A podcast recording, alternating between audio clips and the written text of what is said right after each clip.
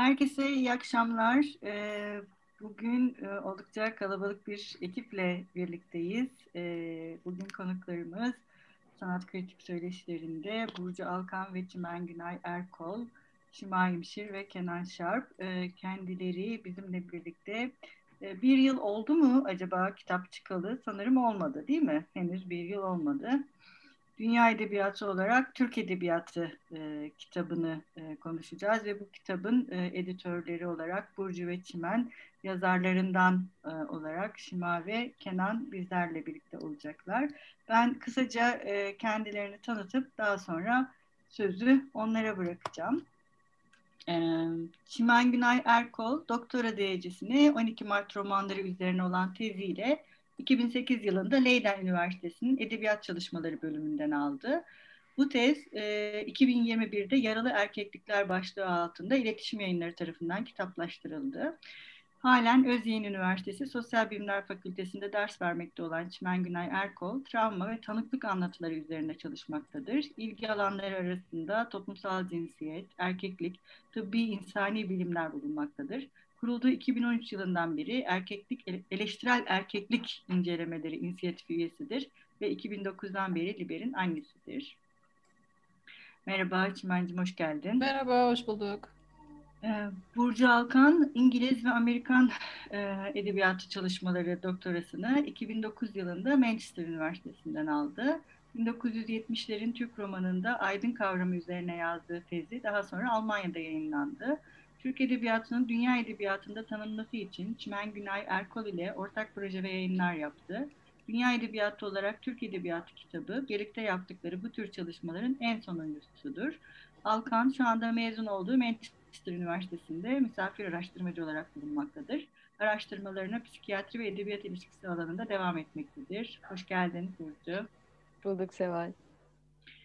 Şimaim Şir doktora çalışmasını 2013-2018 yılları arasında Manchester Üniversitesi'nde Türkçe Edebiyat'ta hastalık temsilleri üzerine olan teziyle tamamlamıştır.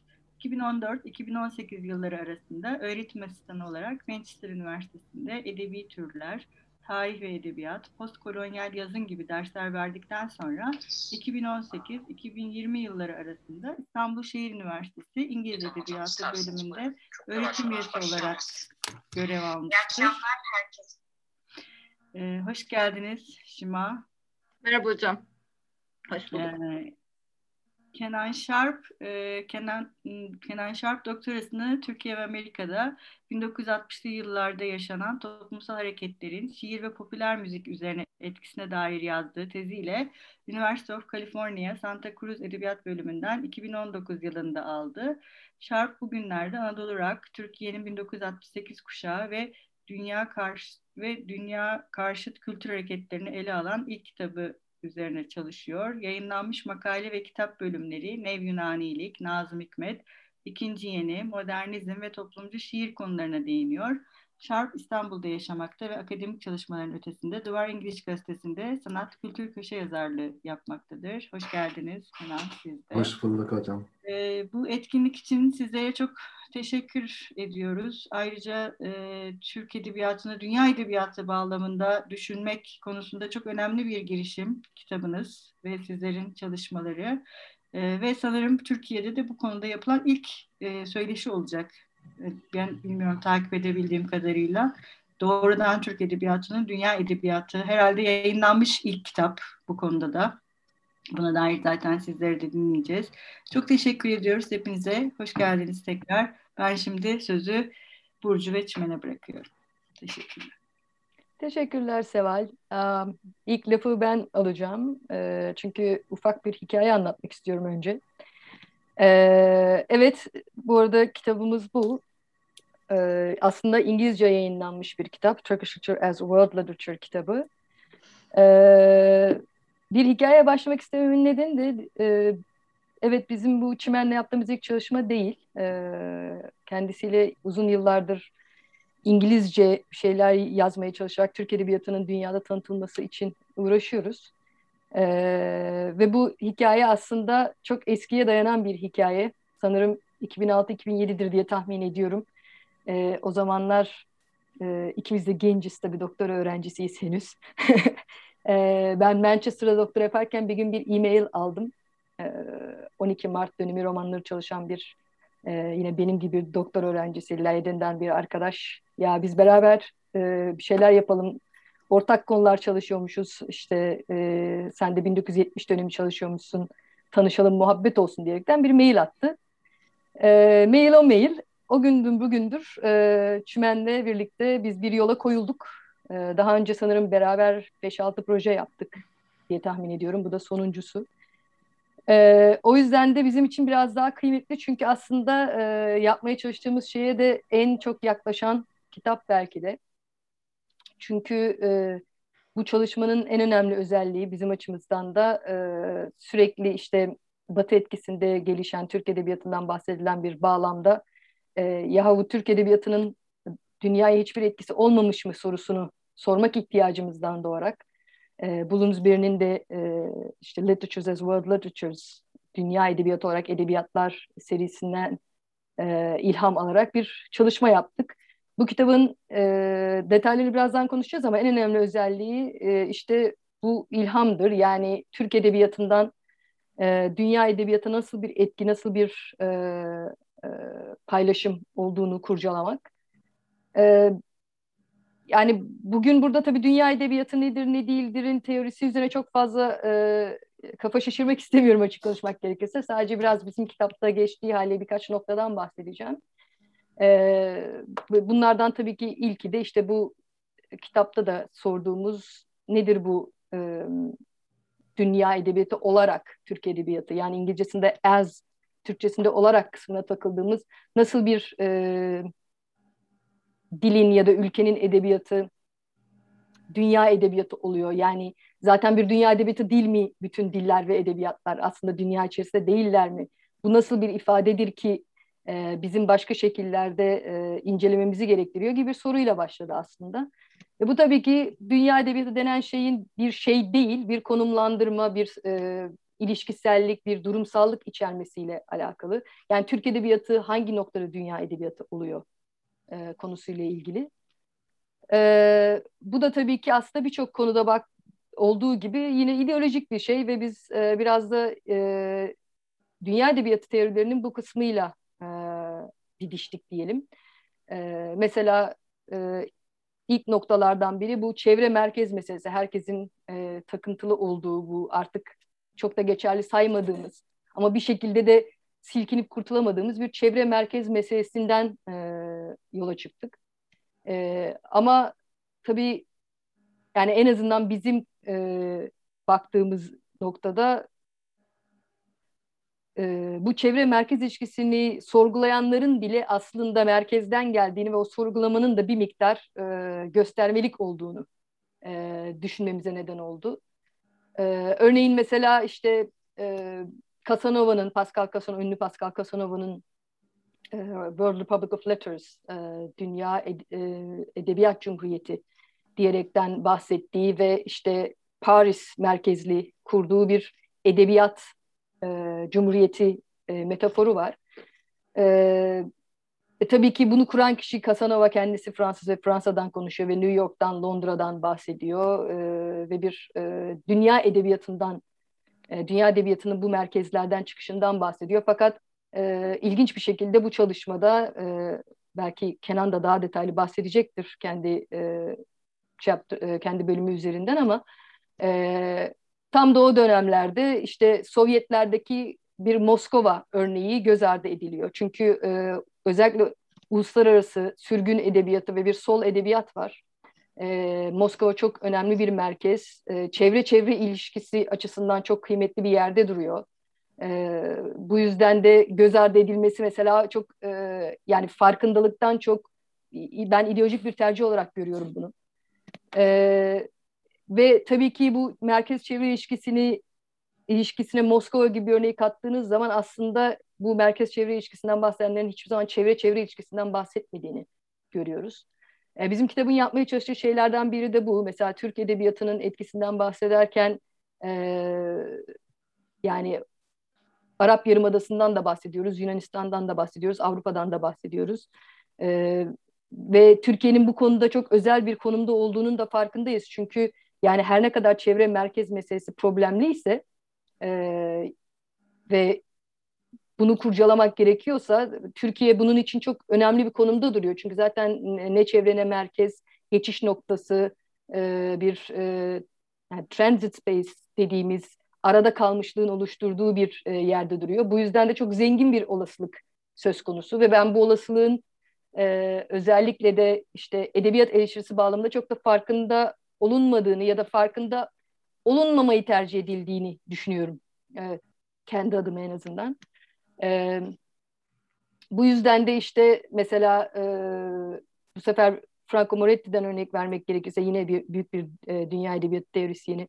İşte e, uzak okumadan bahsederken e, işte mesafe mes metinlerle mesafe kurmaktan bahsederken e, her metnin yakından okunmasının mümkün olmadığından bahsederken referans verdiği araştırmacılar var. Mesela dünya edebiyatı üzerine e, kendi edebiyat üzerine yap, yapılan araştırmaları mesela Moretti gibi bir teorisyenin metinlerinde dipnot olarak görebiliyorsunuz. E, o dipnotlar olmasa Moretti'nin uzak okuması çok da e, mümkün olmuyor.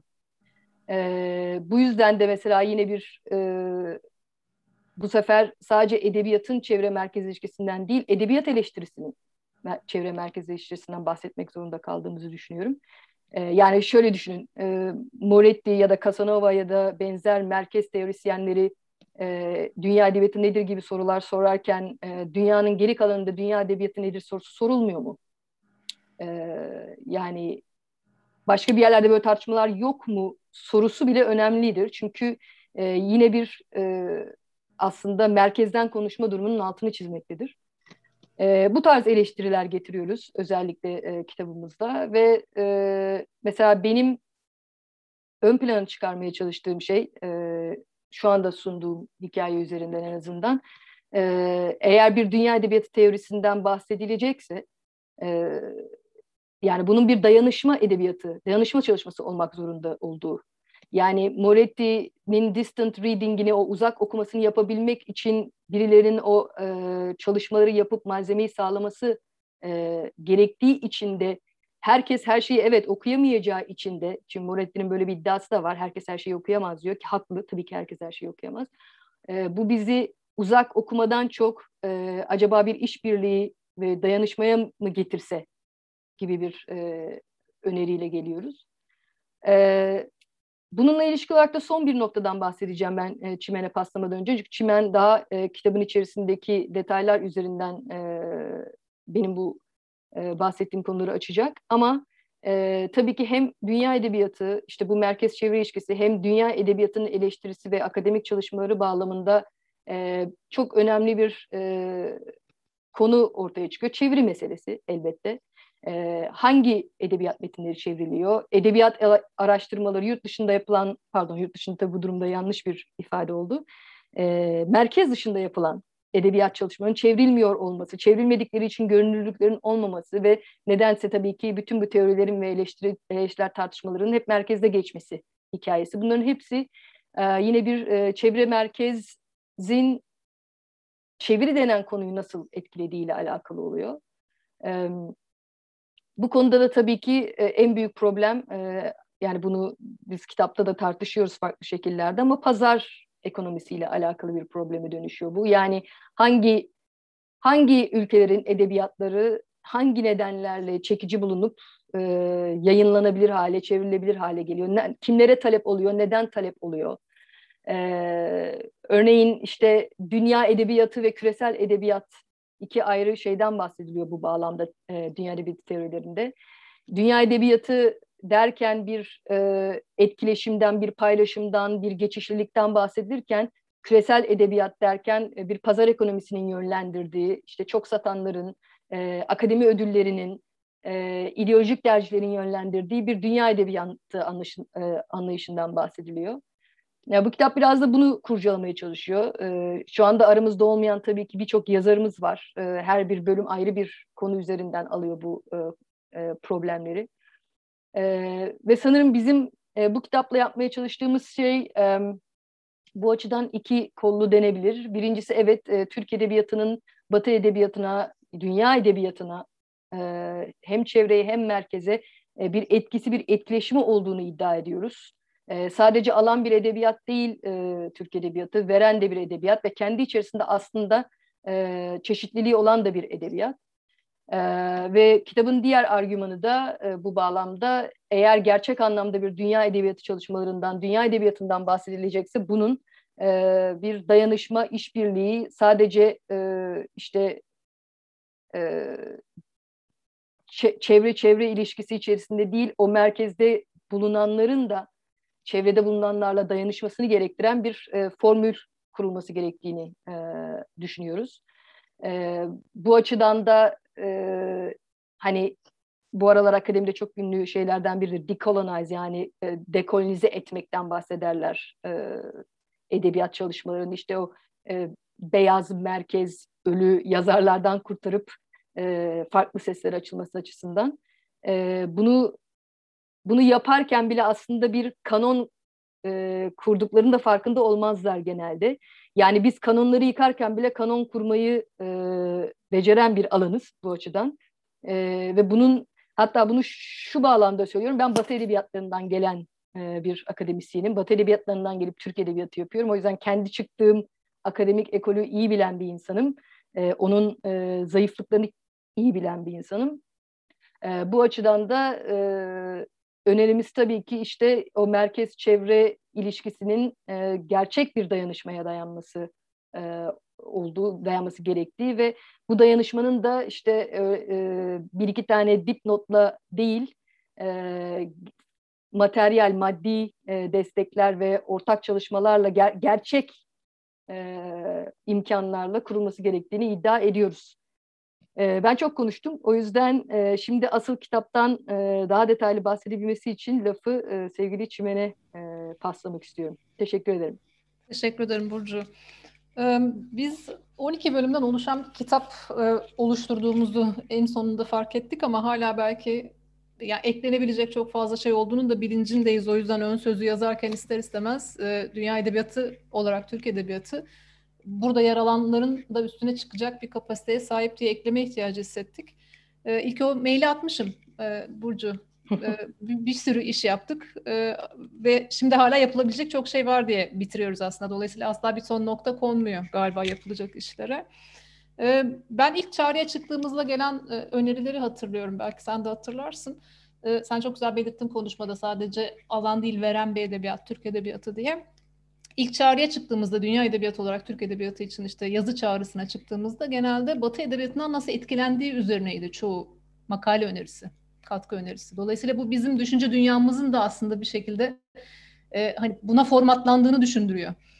Türk edebiyatının batıdan e, ya da dışarıdan ne aldığının tartışılacağını düşündü pek çok insan. E, ama bu e, Burcu'nun da belirttiği gibi Bloomsbury'nin serisinin amacı aslında bu edebiyatların yani bu Türk Edebiyatı kitabı bir başka kitap Rumen Edebiyatı bir başka kitap Alman Edebiyatı kitabı dünyaya ne kattıkları üzerine bir özel ilgi iyi aslında merkeze koymayı istiyordu. Ee, biz de geri dönüp bütün bu başvurulara teker teker bu yolla açıklamalar yaptık. Ee, ve en sonunda 12 bölümden oluşan bir kitap ortaya çıktı. Ama tabii ki hani daha çok e, katılımcı da olabilirdi. Onu da en baştan hep söyledik. Ee, ben biraz belki hani bizim kutup yıldızımız olması açısından bu Auerbach'ın e, söylediği şeyi anarak birkaç bir şey söylemek istiyorum. Auerbach demiş ya işte filolojik evimiz dünyadır diye. Ee, burada hakikaten bir merkez çevre, bir alt üst, bir hiyerarşi ilişkisi içerisinde e, ister istemez tarih tarihli e, düşündüğümüz için yani tarihsizleştiremiyoruz bütün bu e, yaşananları. Bir hiyerarşiden hala yani dekolonize etme çabalarımıza rağmen bir tür merkezin e, güçlü bir şekilde e, kendisini merkezde konumlandırmaya devam ettiği bir dünyanın içerisinde yaşıyoruz.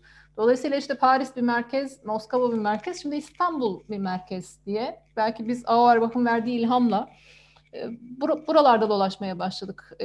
Ve ki hani e, belki bu kitap hak eden alanında bir ilk dünya edebiyatı olarak Türk edebiyatını tartışmak anlamında ama işte Auerbach'ın İstanbul'da kalışı ya da James Baldwin falan gibi bir takım insanların İstanbul'da kalışı üzerinden aslında böyle bir etkileşim e, merakı çalışılmış bir konu. Yani buraya geldiler ve burada nasıl e, iç içe geçtiler? Türkiye'deki entelektüellerle yan yana geldi ve neler yaşandı ki çok hani nüktedan şekilde anlatılır ya Auerbach İstanbul Üniversitesi'nin kütüphanesinde hiçbir kaynak bulamıyor ve aslında mimesisi kaynak yokluğunda yazıyor. O kaynak yokluğunun müthiş bir yaratıcılığı tetiklediği konuşulur. Ee, biraz dolayısıyla yokluk tarihi, biraz iç içe geçme tarihi, biraz Burcu'nun da dediği gibi dayanışma tarihi gibi bir şeye dönüp bakmak e, önemli diye düşünüyoruz. Ee, ben Introduction'da, giriş bölümünde e, Türk Edebiyatı'nın dünyaya açılırken, o sınırları geçerken yaşadığı zorluklar nedir e, diye düşünerek eklediğimiz birkaç şey vardı. Referans onlar üzerinden birkaç şey söylemek istiyorum. E, teker teker şimdi hani buradaki bütün katılımcılarımız bir arada olmadığımız için e, bölümleri detaylandırma şansım yok ama zaten Şima ve Kenan kendi bölümlerini birazdan bize anlatacaklar. Türk Edebiyatı'nın dünyaya açılması ve o ülke sınırlarını aşması için birinci meselesi çevirmen meselesi. Müge Gürsoy Sökmen bu konuyu e, 1900 e, 1900 2002'de bir Swedish Pen'in e, davetlisi olarak gittiği bir yuvarlak masa toplantısında dile getirmiş. E, orada Türk Edebiyatı'nın çevir, çevirisi ve işte yayın bir yayıncı olarak kendi deneyimlerini de aktardığı bir toplantı olmuş bu. E, ve yaşadıkları zorlukları e, aktarıyor. Birinci sorunumuz çevirmen belki diyor ama bu çevir yani çok iyi metinleri çeviri iyi çevirilerle hazırlayarak yabancı yayıncıların önüne götürdüğünüzde bile e, ilk olarak bir ön yargı bariyerine çarpıyorsunuz diyor. Dolayısıyla bu işte dekolonize etme dediğimiz şeyin çok o kadar da basit ve kendiliğinden olmadığını bir şekilde ister istemez yaşayarak görüyoruz. Nedir bu ön yargı bariyeri derseniz Müge Gürsoy Sökmen diyor ki yabancı yayıncı Orta Doğu hikayeleri bekliyor Türkiye'deki yazarlardan, Türkiye'li yazarlardan diyor ve bunu işte cinsel şiddet, aile içi şiddet anlatısı falan gibi e, dramatik bir takım hikayelerin arkasında arıyor Orta Doğu'yu gibi bir şeyler söylüyor. E, bir yandan da hadi diyelim ki bu ön yargı bariyerini aşmayı başardınız. Bir kota bariyerinden bahsediyor. Bu da o yayıncıların biz zaten hali hazırda Türkiye'den bir yazar bastık, ikinci bir yazar basamayız şeklinde bir tür geriye çekilme taktiği uyguladıklarını anlatıyor. Ancak hani bunları açtıktan sonra bu dünya edebiyatı ekosistemine girmek mümkün olabiliyor. Dolayısıyla Burcu'nun o sonda belirttiği ayrım son derece önemli ve geçerli bir ayrım. Dünya edebiyatı ile küresel edebiyat dediğimiz şeyin arasında e, biz edebiyat araştırmacıları dolaşmaya devam edeceğiz. Yani hangi yazar hangi desteklerle çeviri ve işte bu bariyerleri aşma çabasını yakalayabiliyor. Hangi yazar için edebiyat ödülleri e, bu bariyerleri aşmayı kolaylaştırabiliyor ama hangi yazar için e, dünya edebiyatıyla kurduğu bağlantılar o kapıları açıyor. E, bunlara da böyle teker teker detaylı bakmak lazım. Aslında bu, bu kitaptaki her bölüm kendi başına geliştirilip ayrı bir kitap olma potansiyeli taşıyor. Ben okudukça onu tekrar tekrar fark ediyorum. Çünkü müthiş zengin e, tartışmalar var kitapta. E, ben de bu kadar söyleyeyim. Sonra sohbet ederken yine açarız. E, şimdi Kenan'dan izin alarak Ladies First deyip Şima'ya paslayacağım galiba. Tamam söz Şima'da. Teşekkür ederim hocam. Teşekkür ederim Burcu hocam. Teşekkürler Çimen hocam. Ee, ben de galiba bir e, ufak bir hikayeyle başlayıp e, nasıl halde edip ve Hindistan macerasına başladığım e, sorusu ile e, başlamak istiyorum. E, Tezimi yazdığım esnada, doktora tezimi yazdığım esnada işte Türkçe Edebiyat üzerine İngilizce yazılmış olan bir tez olduğu için işte metinlerin işte çevirileri ne zaman yayınlanmıştı gibi soruların cevaplarını ararken e, Ateşten Gömlek romanıyla ilgili e, kısmı yazarken tezimde e, iki tane çevirisinden, e, iki tane çevirisi olduğunu e, fark ettim. İşte bunlardan bir tanesi bildiğimiz Shirt of Flame diye zaten Halide 1924'te çevirmiş olduğu, e, yapmış olduğu çeviri. Ötekisi ise Daughter, Daughter of Smyrna adlı e, bir çeviriydi. E, ama isim burada bitmiyordu. E, izninize sığınarak e, çevirinin adını okumak istiyorum. E, Daughter of Smyrna, A Story of the Rise of Modern Turkey, On the Ashes of the Ottoman Empire, The Turks' Revolt Against Western Domination, His Thrilling Adventures, Suffering, Sacrifices in the Cause of National Honor and Independence. E, benim yapmış olacağım kötü çeviriyle ee, İzmir'in kızı, modern Türkiye'nin Osmanlı küllerinden yükselişinin hikayesi, Türk'ün ulusal şeref ve bağımsızlık yolunda Batı'nın egemenliğine karşı ayaklanması, heyecan verici maceraları, cefası ve fedakarlıkları idi. E, ve e, bunu e, footnotlara sığdıramadım bu e, başlığı. Ve sonra nerede olmuş, nasıl basılmış, e, kim çevirmiş derken e, Halide Edip'in 1935'te Hindistan'a davet edildiğini e, ve burada e, Camia Millia e, İslamiye Üniversitesi'nde e, bir dersler serisi, konuşmalar serisi verdiğini e, ve bu konuşmalar serisinin e, öyle e, hani işte 3-5 kişiye verdiği, işte 30-40 kişilik sınıflara verdiği değil, kimi konuşmaların 5 bin, kimi konuşmaların 10 bin kişi tarafından takip edildiğini fark ettim. Ve e, danışmanlarıma bunu söylediğim zaman Halide Edip Hindistan'da ne yapıyordu e, sorusu geldi. E, ve bu böyle bir dipnot olarak tezi bitirir bitirmez ben bu sorunun peşine düşmek istiyorum. E, bu kafama taktım ve o esnada e, Turkish Literature as World kitabının e, çağrısı çıktı. E, ve bu esnada benim aklımdaki sorulardan çünkü hem Halide, e, Halide Edip'in Hindistan'a dair olan görüşlerini e, 2014 yılında Can yayınlarından çıkan e, Hindistan'a dair metninde bulabiliyoruz. E, Hindistan'da yapmış olduğu konuşmalar serisini Conflict of East and West e, kitabında bulabiliyoruz. E, anılarında, hatıratında Hindistan'a dair olan görüşlerini, Hindistan'ı nerelerden, kimlerden öğrendi bunları görebiliyoruz. Ama Hindistan halde bir nasıl keşfetmiş? Hindistan halde bir nasıl istemiş? Bu, bu soruydu benim merakımı celbeden. Bu da e, galiba kitabın yapmak istediği şeye e, bu çalışmayı oturtan temel sorulardan bir tanesi oldu. Önce e, adım adım belki takip etmek e, gerek. İlk olarak e, ilk Halide Edip'in Hindistan'da karşımıza çıktığı ilk metinlerden bir tanesi. 1913 yılında e, Comrade adlı gazetede Ahmet Ansari adlı bir doktor Birinci Balkan yani 1912'de e, Balkan Savaşları esnasında Kızılaç'la beraber geliyor Osmanlı topraklarına. Ee, ve orada Halide Edip'le tanışıyor. Ve Halide Edip'i böyle günlük gibi maceralarını yazarken gazeteye Halide Edip'ten İttihat ve Terakki'nin e, leading light olarak tanımlıyor. E, şey yapan e, hani lider hani lider ışıklarından bir tanesi olarak Halide Edip'i tanımlıyor.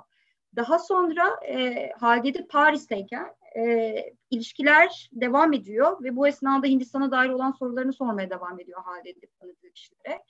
Ve 1935'te çağrılıyor, e, davet ediliyor Hindistan'a. Ama bundan öncesinde zaten 1932'de Halide Edip'in e, Ateşten Gömlek romanının çev çevirisini e, yayınlıyorlar. Daughter of Smyrna adıyla. Neden bu roman, neden bu roman çevriliyor, nasıl çevriliyor? Bu başlı başına apayrı bir macera bence. E, çünkü e, e, çevirmenimizin e, Muhammed Yakup Kağan'ın çevirisi. E, fakat buna bir, bu metne bir çeviri demek ne kadar doğru bundan da emin değilim. Oldukça e, özgürce yapılmış bir çeviri olduğunu belki söyleyebiliriz. Çünkü Yakup Kağan e, pek çok şeyi çıkartıyor ve pek çok şeyi ekliyor e, çerçeve anlatıyı çıkartıyor örneğin metni. Çerçeveleyen anlatıyı çıkartıyor. E, ve işte e, Peyami'nin bir savaş anlatısıyla kalıyoruz. E, işte e, askerlerin yüzüne, gerekli yerlerde askerlerin yüzüne böyle bir e, milliyetçi bir ateş ekliyor. E, Halide Edip'in bazı bazı e, eklediği işte bir takım detayları Hint, Hindistan'ın okurunun e, ilgilenmeyeceğini düşündüğü bir takım detayları çıkartıyor derken e, Erol Köroğlu'nun, Erol Hoca'nın e, da e, öne sürdüğü gibi e, bir e, e, kahramanlık epi, epiği ortaya çıkartıyor bu yaptığı değişikliklerle. Ve bunu da nitekim e, metin, metin yayınlanırken yazmış olduğu ön sözde e, neden bu, bu çeviriyi yapması yaptığını açıklarken aslında neden bu tip değişiklikler yaptığını da anlayabiliyoruz. Çünkü bu metni e, Hindistan'daki işte, e, Hindistan'ın kalbine bir milliyetçilik aşkı aş, aşılamak. E, bu umutla yazdığını, bu umutla çevirdiğini bu metni söylüyor. Dolayısıyla belki şu soruyu sormak lazım. Ne hangi noktada Halide Edip'in metni çevriliyor? Hangi noktada Halide Edip e, Hindistan'a davet ediliyor? 1932 tam da e, Hindistan'da e, ayaklanmanın yeniden başladığı ve işte Gandhi, Nehru gibi e, isimlerin e, hapse atıldığı bir dönem. Dolayısıyla oldukça hareketli bir dönemin yani tam o, o dönemin kalbine gidiyor Halide Edip. Ve dolayısıyla 1935'te e, bu dersleri vermeye başladığı zaman yani Türkiye'nin hikayesini anlatmaya başladığı zaman da e, bu kontekste anlatmaya başlayacak nitekim. Yani nasıl ki e, Ateşten Gömlek metni e, Hindistan'daki Hindistan e, Hindistan'daki kişilerin kalbine o milliyetçi ateşi vermek üzere çevriliyorsa aslında Halide Edip'in e, Türkiye portresi de biraz bu şekilde çiziliyor. oldukça e, sömürge karşıtı, sömürge eleştirisi olan bir metinden bahsediyoruz.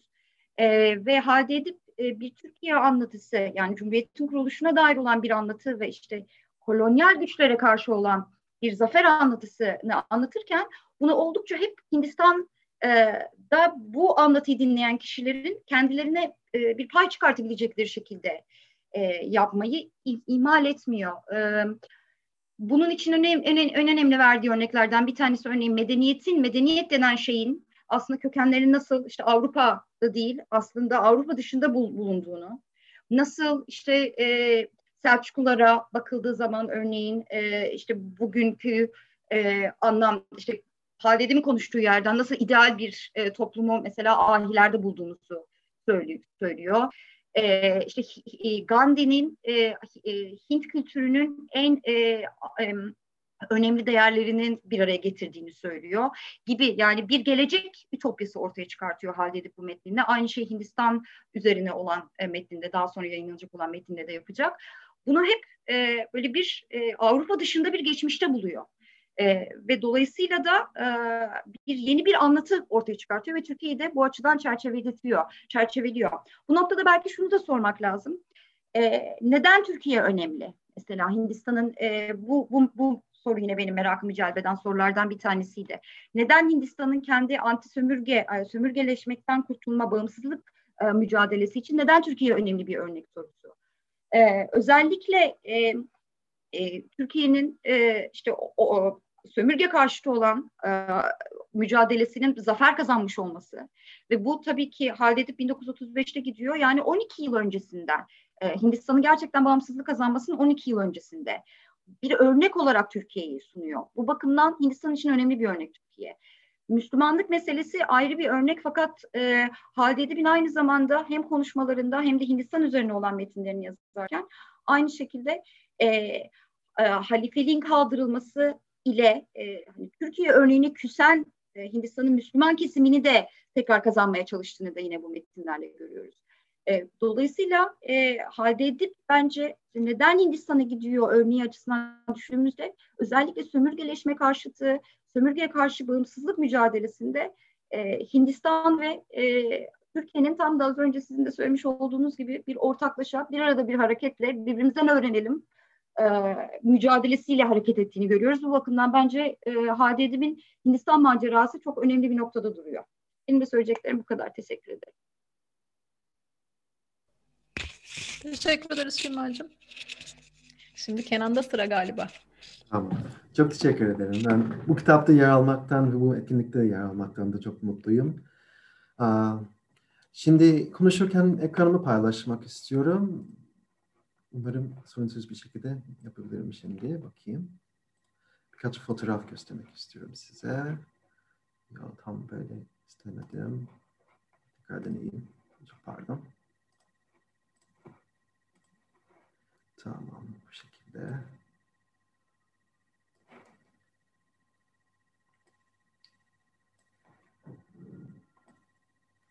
Şimdi siz konuşurken aslında düşünüyordum bu ne zaman ilk bu kitap çağrısını gördüm. Sanırım 2018, 16 idi. Ve çok heyecanlanmıştım çünkü o zamanlar aslında biraz benzer bir proje üzerine çalışıyordum. Modern Language Association'ın böyle her senede olan bir konferansı var ve Yunan şair, şairi yani Sritsos, Sritsos'un Türkiye edebiyatının üzerindeki etkileri etkilerini konuştum ve sonra bu çağrıyı görünce tam tersini yapmak istedim. Ve aslında 60'ları, 1960'ları çalışıyorum. Böyle Nazım Hikmet'i çalışmak hiç aklımda yoktu ama bir şekilde hep dönüyorum ona. Ve bu kitap Yunanistan'daki etkilerini anlayabilmek için çok güzel bir fırsat oldu. Şimdi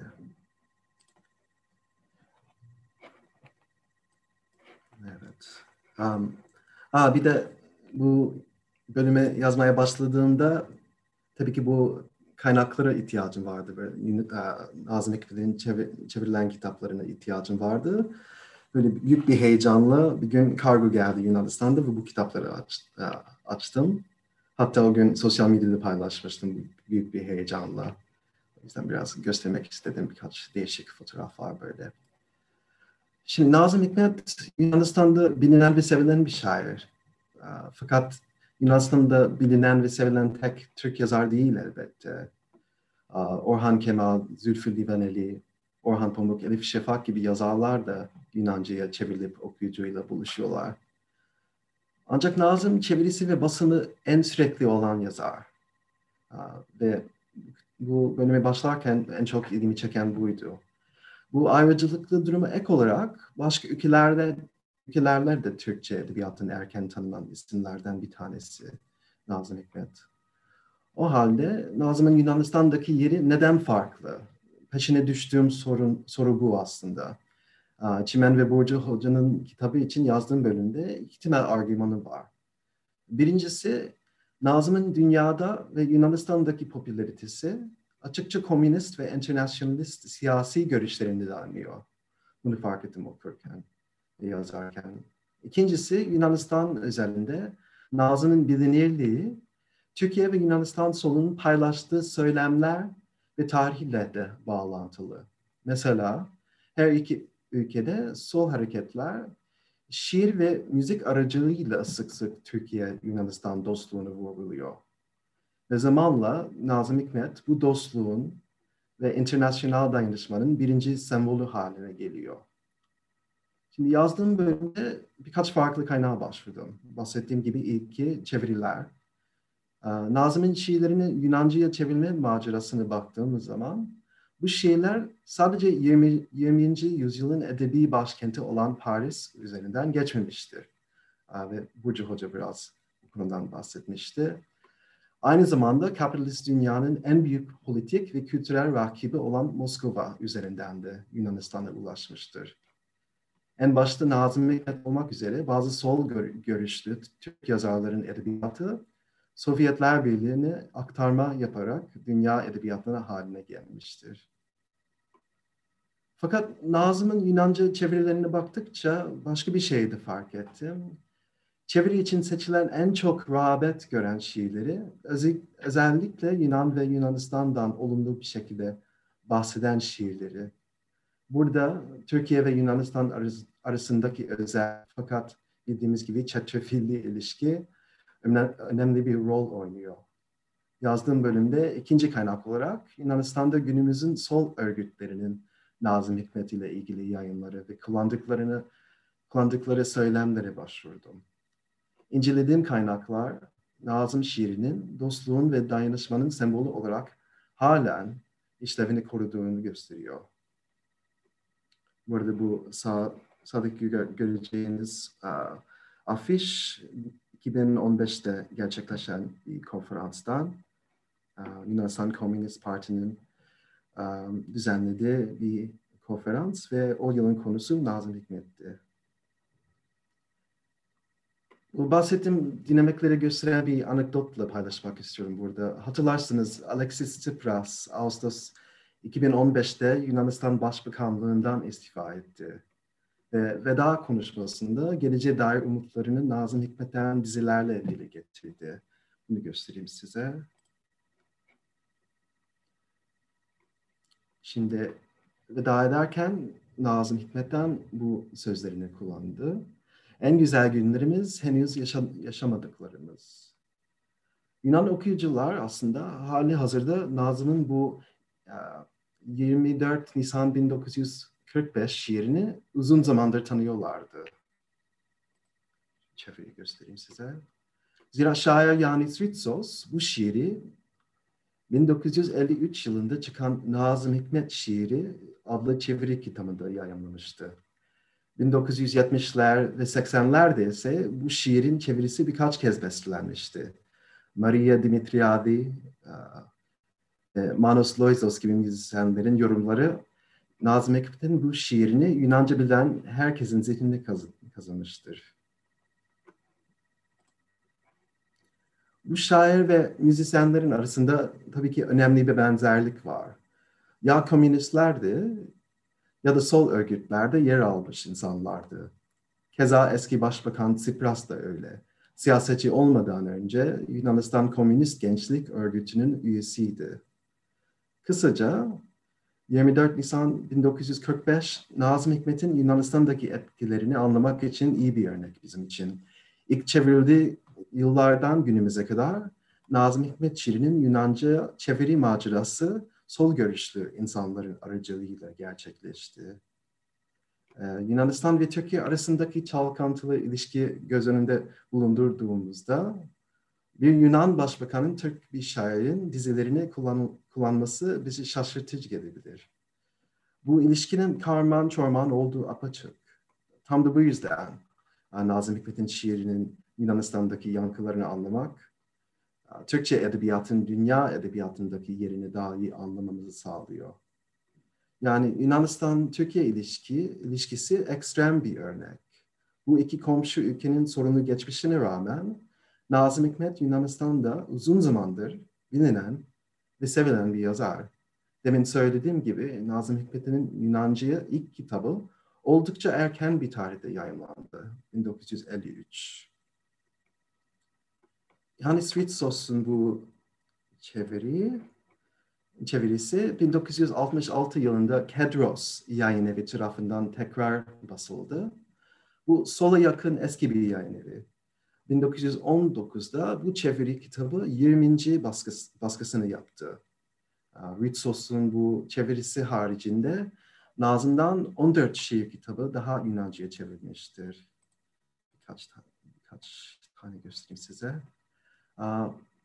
Onun dört oyun kitabı ve dört düz yazı kitabını da eklersek Yunanca'ya çevrilmiş toplamda en az 23 kitabı var piyasada.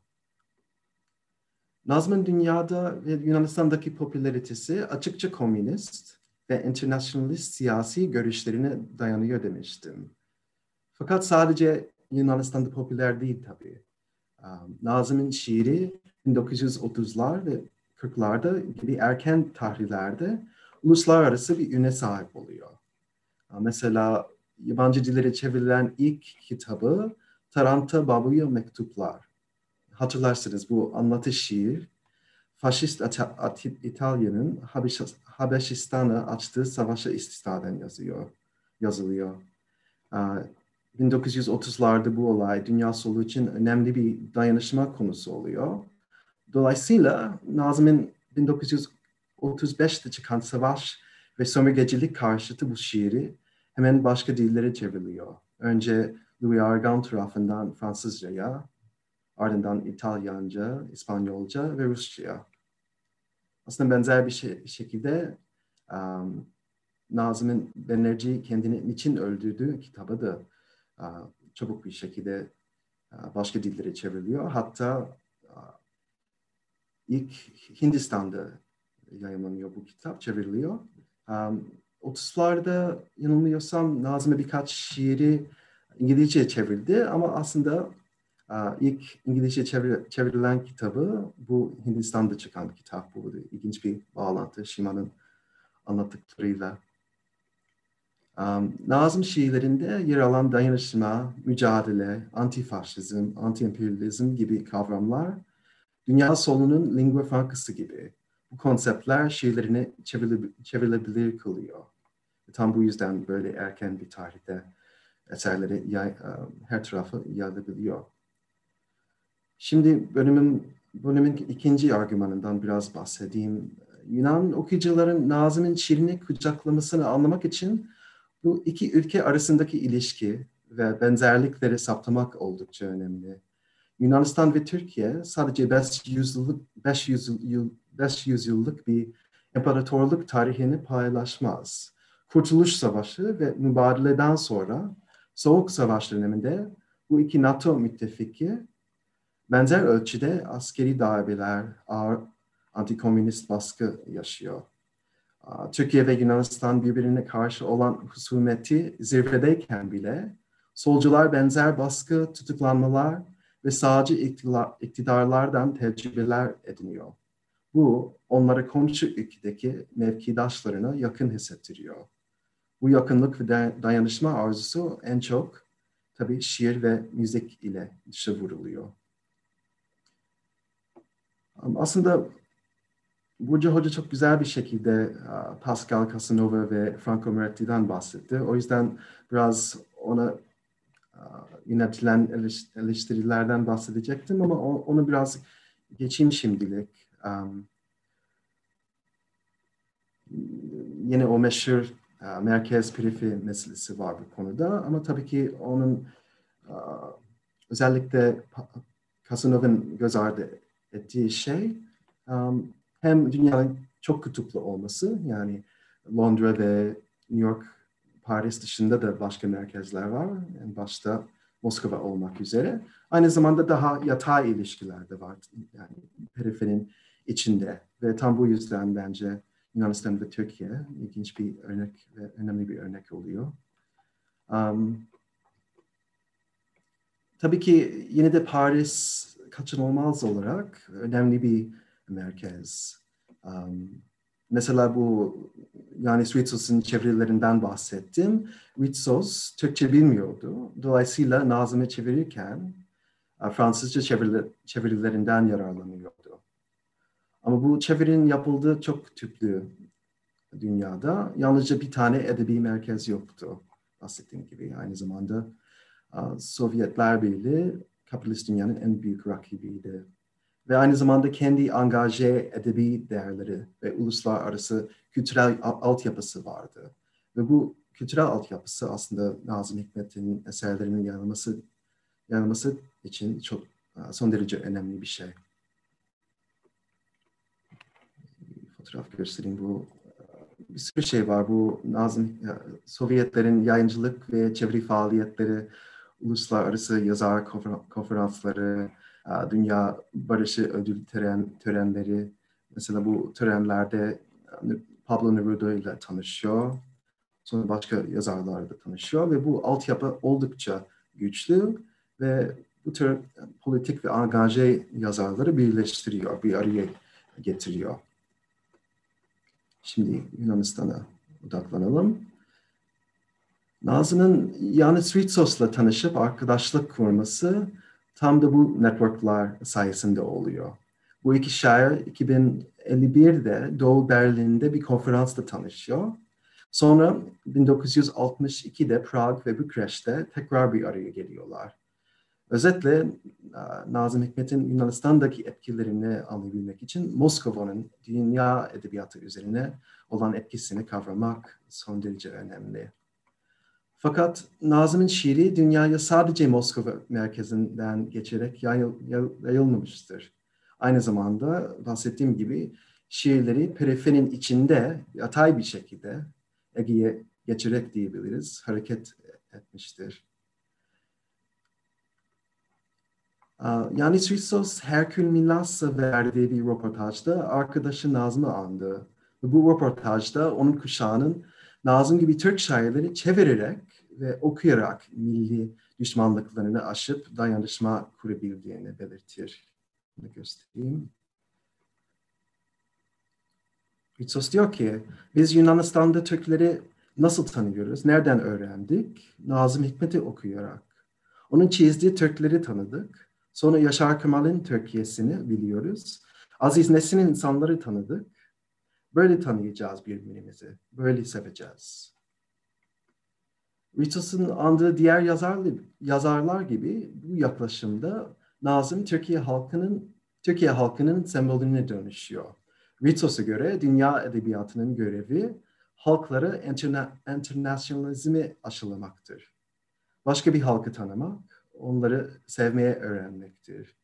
Bu eksende Türk-Yunan dostluğu söyleminde dostluğun hem kişisel hem edebi hem de politik bir anlamı olmuştur. Aslında Yunanistan'da Nazım Hikmet sık sık Türkiye'nin Ritsosu olarak anılıyor. Ve benzer bir şekilde Türkiye'de Ritsos için Yunanistan'ın Nazım'ı ifadesi kullanılıyor. Ee, burada Özdemir İnce çok önemli bir figür. Ee, Ritsos'un arkadaşı ve çevirmeniydi. Ee, ve onun anlattıklarına göre 70'lerde ve 80'lerde bu iki şairin birbirlerinin yerini tuttuğunu tutuyor. Mesela Yunanistan'da Yunanistan'daki junta döneminde Ritsos'un eserleri yasaklıydı. O zaman Yunan komünistler ne yaptı? Nazım'ın eserlerini kullanmışlar. İnce'ye göre iki, 12 Eylül'den sonra da Ritos'un eserleri Türkiye'de benzer bir şekilde kullanılmıştır. Bu çevirileri göstereyim size. Aynı zamanda Nazım'ın Yunanistan'da bu denli olumlu anılmasının sebebi şiirlerinde Yunanistan ve Yunanlardan sık sık bahsetmesi, onları olumlu göstermesi ve açıkça dayanışma çağrısı yapması. Nazım'ın internasyonalizmi ve anti-şovinizmi düşündükçe akla gelen tabii ilk şiiri Angina Pectoris. 1948 baharında hapishanede yazılmış bu şiir. Göstereyim size burada.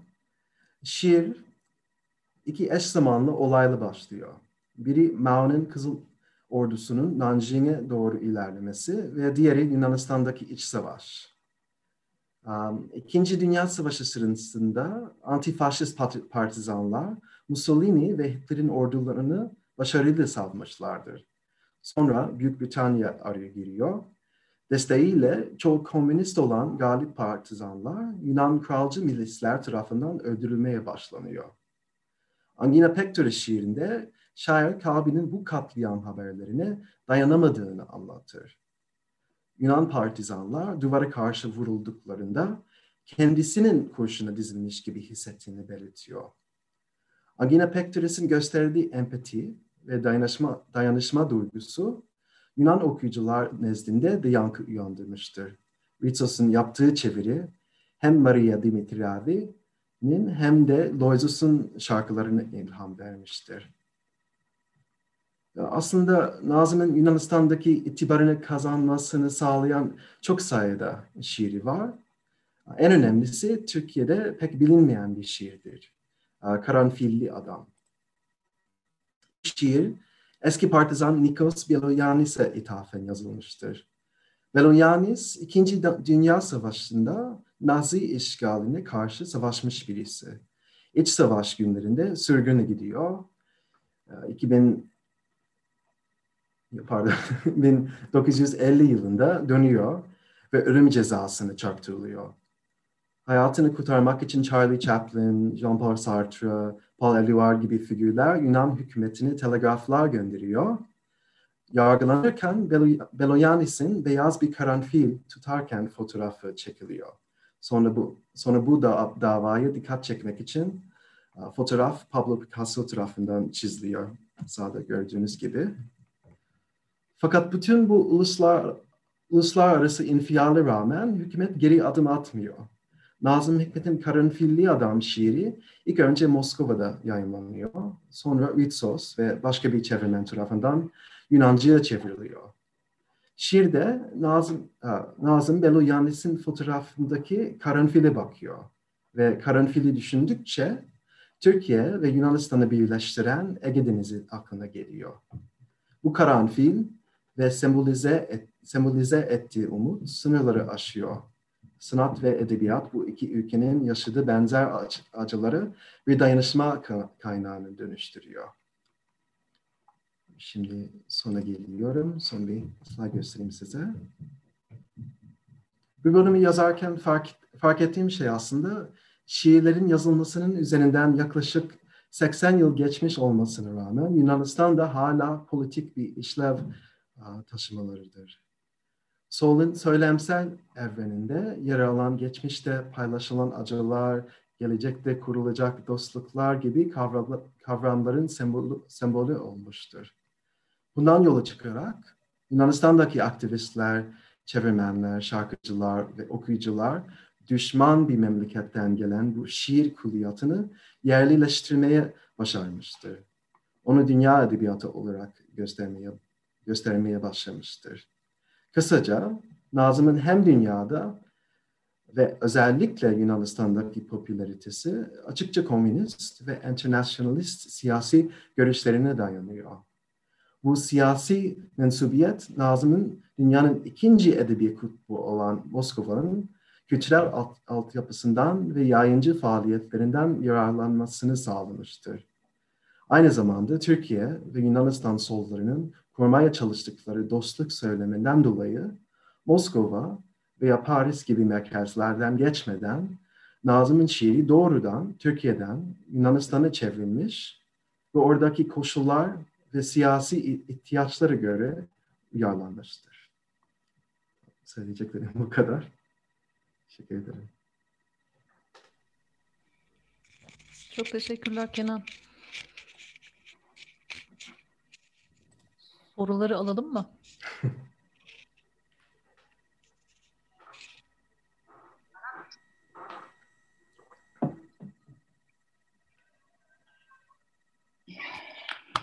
Ben sorayım mı? İlk olarak. Buyurunuz. Duydun mu? Şimdi tabii benim çok sorum var aslında da biraz böyle bunlara e, şey yapacağım. Malum bu dünya edebiyatı meselesi bayağı tartışmalı bir mesele. Aslında getirilen bir sürü şey de var. Buna getirilen e, tartışma var. Şimdi bir Averbach'tan bahsettin ya sen Çimen. Averbach Mimesis'i batıdan uzakta yazıyor aslında İstanbul'da. Yani oraya biraz mesafe alarak yazıyor. Belki o konum Mimesis'in yazılmasında etkili olmuştur. İşte Kader Konuk da mesela bunu tartışıyor ya zaten kendi kitabında. Yani bulunduğu yerin dışına çıkıp oradan kendine bakmak daha eleştirel olmayı sağlayabilir mi? Dünya Edebiyatı çalışmaları gerçekten büyük bir dayanışmayla yapılabilecek bir şey değil. Böyle bir sorun var sana. İkincisi Burcu'ya bir sorun var. Dünya Edebiyatı çalışmalarında karşılaştırmalı edebiyat nerede duruyor? Karşılaştırmalı edebiyat ne olacak peki? Yani bu ne? Gerçekten bir heyula mı? Kimilerinin dediği gibi bu karşılaştırma hikayesinde bir heyula gibi mi bakacağız? Çünkü bu disiplinin ortaya çıkması, kurulması bunu da çok tartışıyoruz ya şimdi karşılaştırma meselesini. O var. Bir de bu global edebiyat meselesiyle ilgili e, işte yani yazarın karizması edebiyatından bağımsız mı gerçekten? O yüzden bu global ve e, dünya edebiyat hikayesini çok ayırmak ne kadar doğru? Burada bir sistem var. Yani dünya edebiyatı da bir sistem aslında ve bu her sistemin olduğu gibi orada da bir takım aktörler var. Oyunun kuralları var. O oyunun kurallarına göre oynamak gerekiyor. Bunun dışına çıktığımızda ne kadar hani o yazarlar o hani Moretti'nin de söylediği, o Hollywood içinde yaptığı benzer bir şey var ya star sistemin içinde yer alabilirler. Onun bir takım kuralları var yani onu belirleyen. Onun dışına çıkmak ne kadar mümkün olabilir? Bunu hepinize soruyorum mesela.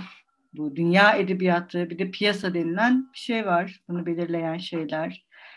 E, o zaman biz araştırmacılar olarak ne yapacağız? Hani bizim konumuz ne olacak burada? İşte hani bu Bourdieu'nun söylediği bir şey var ya self reflexivity diye. Araştırmacı araştırmanın her aşamasında kendisine de şey yapacak, dönüp bakacak. Verili olan şeylerden biz ne kadar sayılabiliriz? Ben böyle başlayayım sonra böyle çok sordum. Devam edelim. Geri dönüp cevap vermeye başlayalım. Ya e, şimdi ben bir, sene, bir senedir, bir buçuk senedir Ankara'ya gidemiyorum. Ankara'yı benden çıkaramıyorsun ama. O yüzden biraz kendimden yola çıkarak cevap vereceğim. Beni Ankara'dan çıkarıyorsun ama Ankara'yı benden çıkaramıyorsun mesela. Dolayısıyla bu Auerbach'ın İstanbul'da olması hakikaten bir şeylerin kenarından, çeperinden, uzağından yazdığı anlamına geliyor belki ama bir yandan da hala yani sürgün konumundan yazarken aslında kaybettiğin sana ait olduğunu düşündüğün, kaybettiğin bir yere duyduğun bir özlemle de yazıyorsun. Belki öyle de düşünmek lazım. Bir eşik hali diye düşünmek lazım yani onun İstanbul'daki halini. Ee, Kader Konu'nun kitabında da burada geçirdiği zaman süresinde süresince e, yani hani buradaki insanlarla ne kadar kaynaştığı mesela yine esprili bir dille e, söz edilir. E, hani gerçekten kucaklayıcı bir şekilde mi karşıladığı insanlar ee, yoksa biraz böyle gerçi edebiyat araştırmacılarının da hani huyudur belki kapanıp çalışmak. Çok böyle yan yana durup çalışan insanlar değilizdir belki mesleki deformasyon diyelim ama e, yani bunların hepsi bende birbirine ekleniyor. Senin sorunun cevabı olarak dolayısıyla bir yerden uzaklaşınca e, yani hani bambaşka bir insan oluyorsun ve böyle yazıyorsun diyemeyeceğim. Ee, ya ben ama... başka olmak değil de yani o mesafe almanın önemli olduğunu düşünüyorum. Mesela Spitzer de aynı dönemde İstanbul'da ama Türkçe falan öğreniyor mesela. Yani Averbach'ın böyle bir girişimi de yok bildiğim evet, kadarıyla. Olmuyor. Yani ikisinin konumları çok yani biraz daha mesafe almaları farklı. Yani ben sürgün sürgün olma halinin verimli bir alan oluşturduğuna e, katılıyorum. Ama hani dünya edebiyatı açısından e, bu sürgün olma halinden kaynaklanan bir takım şeyler nedeniyle burada bugün biz dünya edebiyatı bağlamında mı konuşuyoruz Auerbach'ı dersen hani olmaya da bilirdi sanki. Başka başka şekillerde gelişmiş hikayelerin içerisinden de yani çok merkezi bir yerde kalıp bütün ömrü boyunca o merkezi yerde yaşayıp hala buna mesafe alarak karşısına alarak sisteme düşünebilen, bakabilen biri olabilirdi diye inanmak istiyorum galiba ben biraz. Ee, ikinci soru için Burcu'ya paslayayım. Karşılaştırmalı edebiyat sorusu için. Um, az önceki Auerbach hikayesinde e, detaylarını hatırlamadığım ince bir e, anekdot eklemek istiyorum. Daha doğrusu benim anekdotum değil o yüzden anlatmak bana düşmez diyerekten. E, Ferda Keskin e, Harvard'da bu dünya edebiyatı e, şeyine çalışmalarına gittiğimiz zaman tam da bu mesele açıldığında şöyle bir şey demişti. E, ya Auerbach'ın e, üniversiteye şey yapacak e, üniversite olacak kadar büyüklükte kütüphanesi vardı. Giderken bıraktı gitti. Hangi kaynaksızlık ben onu anlamıyorum. Gibi bir anekdotu var. Çünkü kendisine anladığım kadarıyla miras kalmış bir şekilde bu kütüphane. Ama dediğim gibi anek, e, anekdot bana ait değil. Anlatmam e, çok e, anlatamam zaten. Ama belki de hani bu tartışmayı e, bir ara e, Ferda'ya da sorup sen ne diyorsun bu konuda diye de bir açmak da gerekebilir diye düşünüyorum. E, karşılaştırma edebiyat meselesine gelince e, ben mümkün olduğu kadar tabii sorularımı e, edebiyat teorilerinin kendileri üzerinden değil de bizim kitabın kurcaladığı meseleler üzerinden e, açmak istiyorum açıkçası. Yani bunun böyle bir dünya edebiyatı e, teorisi dersine dönmesinin bir anlamı olduğunu düşünmüyorum. E, bu yüzden de şöyle diyeceğim. E, benim e, hem bu Harvard'daki çalışmalarda hem de onu işte bu kitabın girişinin yazılmasına yardımcı olan kısımlarında karşılaşma edebiyata şöyle bir tepkim vardı. Ee, yani bu işte Moretti'nin dediği gibi uzaktan okuyabilmek için e, birilerinin bir çalışmalar yapması gerekiyor. E, ki hani dipnot olarak da olsa var olabilsin e, yapılan çalışmalar. Çünkü herkes her şeyi okuyamaz demiştik. Bence karşılaşma edebiyat burada çok kritik bir noktada duruyor. Yani e, bugün için konuşursak eğer, ben dediğim gibi ne dünya edebiyatının ne karşılaşma edebiyatının e, sancılı alansal şeylerine girmek istemiyorum. Çünkü gerçekten çok sancılı alanlar bunlar. Yani edebiyat dediğimiz alan zaten sancılı bir alan. Yani bizim yaptığımız hiçbir şey e, sakin olmadığı için. Şimdi karşılaşma edebiyatın sancığına girersek buradan çıkamayabiliriz. Ama benim e, düşündüğüm şu, karşılaşma edebiyat çalışmaları burada çok kritik bir noktada duruyor. Çünkü karşılaşma edebiyat çalışmaları sayesinde e, bazı şeylerin görünülebilirliği e, artabilir diye düşünüyorum ben. Ama tabii burada e, Moretti'ye katıldığım bir nokta var. O da şu, e, bu tür çalışmalarda şöyle bir şey diyor. Yani herkes sürekli aynı kişilerin aynı eserleri üzerinden e, minicik detaylar çalışıyor. Yani bunun ne katkısı olabilir ki diyor adam haklı olarak. Yani karşılaştırma edebiyat yaparken de yine işte o kanonu oluşturan büyük yazarların, büyük eserlerin e, hikayelerinden bahsedeceksek gerçekten bir anlamı yok. E, Damrosch buna bir, e, David Damrosch benim e, dünya edebiyatı teorisi bağlamında daha yakın hissettiğim bir e, teorisyen bir yazar. E, Damrosch bu konuda tabii şöyle bir şey söylüyor. Yani e, e, hani kano yani karşılaşma edebiyat gibi bir çalışma yaptığınız zaman aslında kanonun yanına bir e, başka bir kanon ya da başka bir e, coğrafyanın edebiyatına eklenmediğiniz zaman aslında o kanonu e, ters yüz etmiş olmuyorsunuz. Hatta bu başka okumalarla e, yine aynı kanonu e, tazelemiş ve zenginleştirmiş oluyorsunuz diyor. E, bu yüzden biraz çetrefilli bir hikaye bu. Yani e, aslında belki şu şöyle bir noktadan e, almak lazım. Bu sorduğumuz soruların cevabı zaten yok. Olsaydı soruyu olmazdık. Cevabını almış e, çayımızı kahvemizi içiyor olurduk muhtemelen. E, ama sormaya devam etmek zorundayız. Yani ben bu bağlamda e, karşılaşma edebiyat çalışmalarının çok önemli olduğuna inanıyorum. E, kendim o alandan geldiğim için de olabilir burada. Bir de ön yargı da olabilir tabii ki pozitif yönde. E, ama bir yandan da bu karşılaşma edebiyat çalışmalarının e, birey olarak her araştırmacının e, takati yettiğince, dili becerisi e, mümkün olduğunca e, zenginleştirmek için e, elinden geldiği kadar e, karşılaştırmalı çalışmalar yaparak zenginleştirmek için e, görünürlük ve malzeme sağlamak imkanı sunduğunu düşünüyorum. Yani e, mesela şöyle ilginç bir e, detayla bitireyim örneğimi. E, ben e, dediğim gibi Batı edebiyatları alanından geldiğim için benim Türk edebiyatını görünür kırma e, hedefimde işte İngilizce yazmak ve e, işte farklı edebiyatlarla karşılaştırarak e, işte Türk edebiyatının bilinen popüler isimlerden e, ibaret olmadığını, başka isimlerin de olduğunu anlatmaya çalışmak gibi derdim vardı. O yüzden zaten genelde karşılaşmalı e, çalışmalar yaptığım zaman çevrilme, İngil en azından İngilizceye çevrilmemiş metinleri karşılaştırmaktan yanayım. Şöyle bir şey, mesela e, bir Türk edebiyatından bir metinle İtalyan edebiyatından e, bir metin e, karşılaştırma bir makale yazdım ben ve hakem bulamadılar dergiler. Çünkü Türk edebiyatını karşılaştırdıkları edebiyatlar da belli.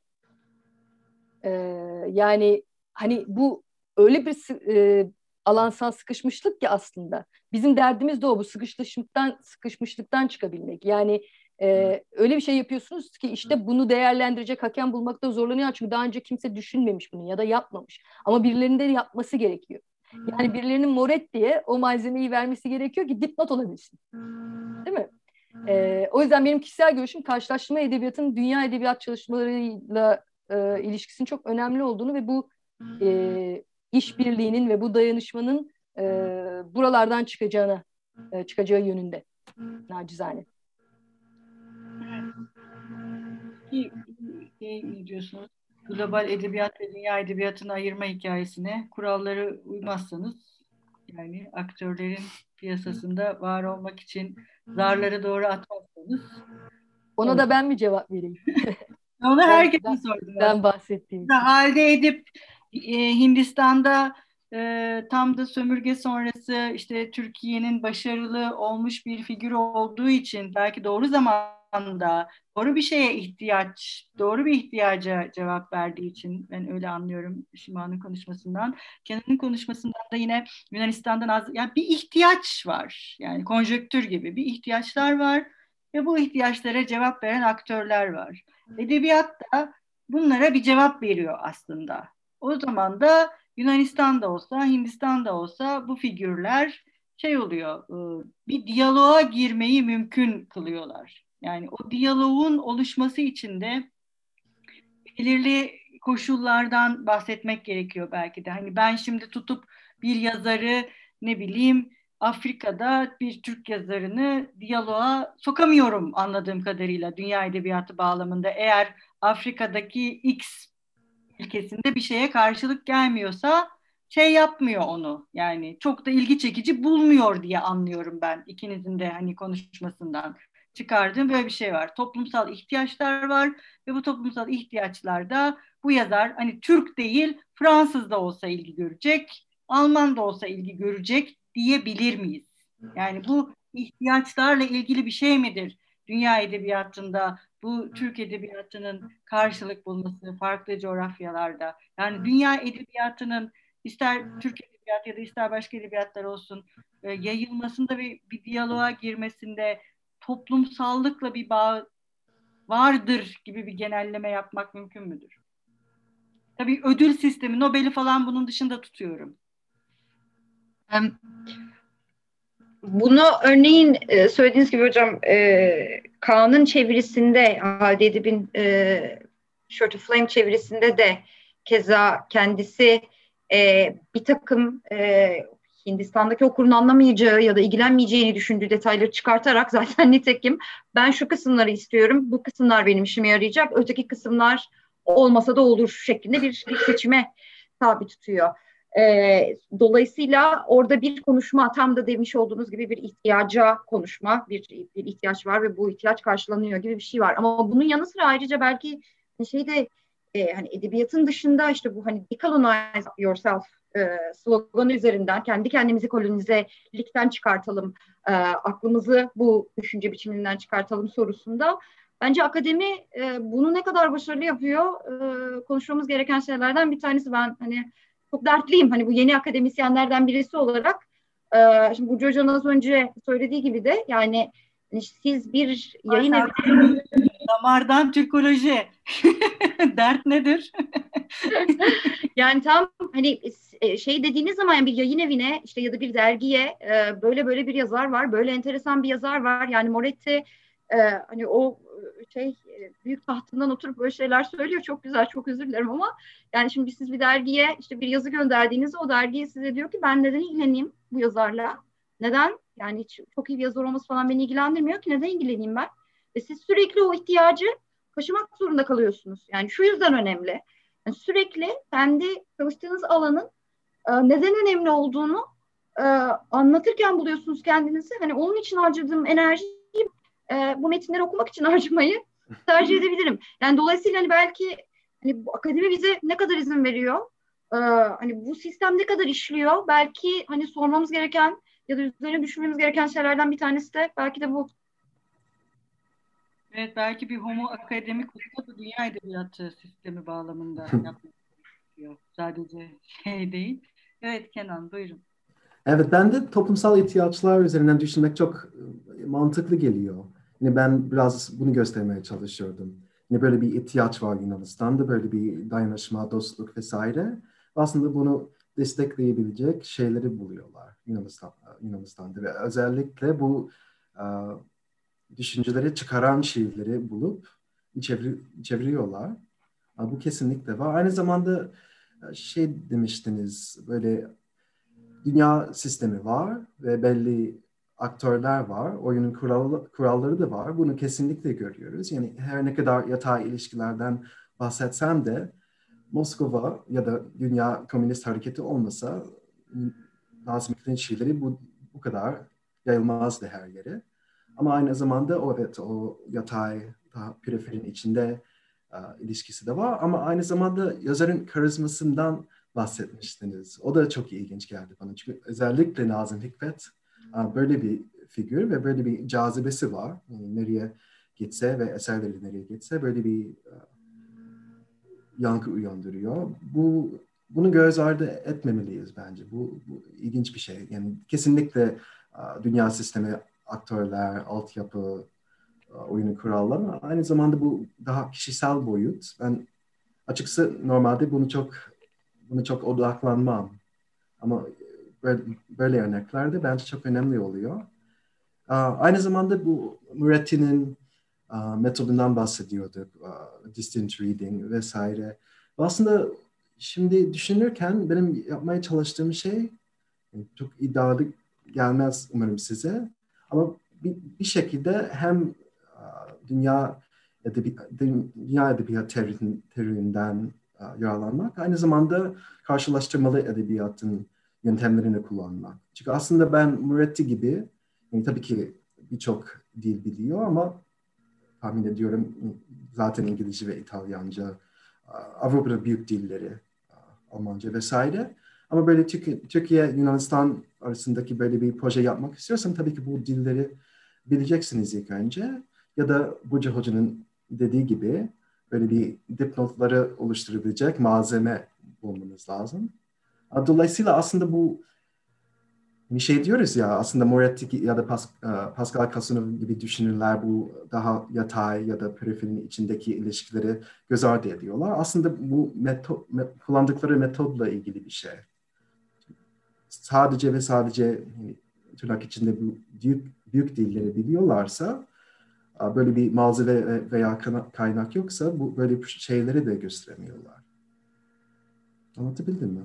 Tabii tabii. Çok teşekkürler. Şimdi tabii bu şey de önemli. Hani bu mesafe meselesine geri dönersek Moretti'nin bir dünya edebiyat sisteminden bahsederken bir İtalyan olarak Amerika'da olması, Mimesis'i yazarken Averbach'ın bir batılı olarak İstanbul'da olması, Burcu'nun bu projeye başlarken bir Türk olarak Avrupa'da olması da şaşırtıcı değil herhalde. Bunlar bir tesadüf olmasa gerek. Göçmen olmak ya da e, ne bileyim dışarıda olmak, e, bunlar e, bu yani bu panoramaya daha e, yukarıdan bakmak, daha geniş bir açıyla bakmak için e, önemli imkanlar sunuyor bence bütün araştırmacılara.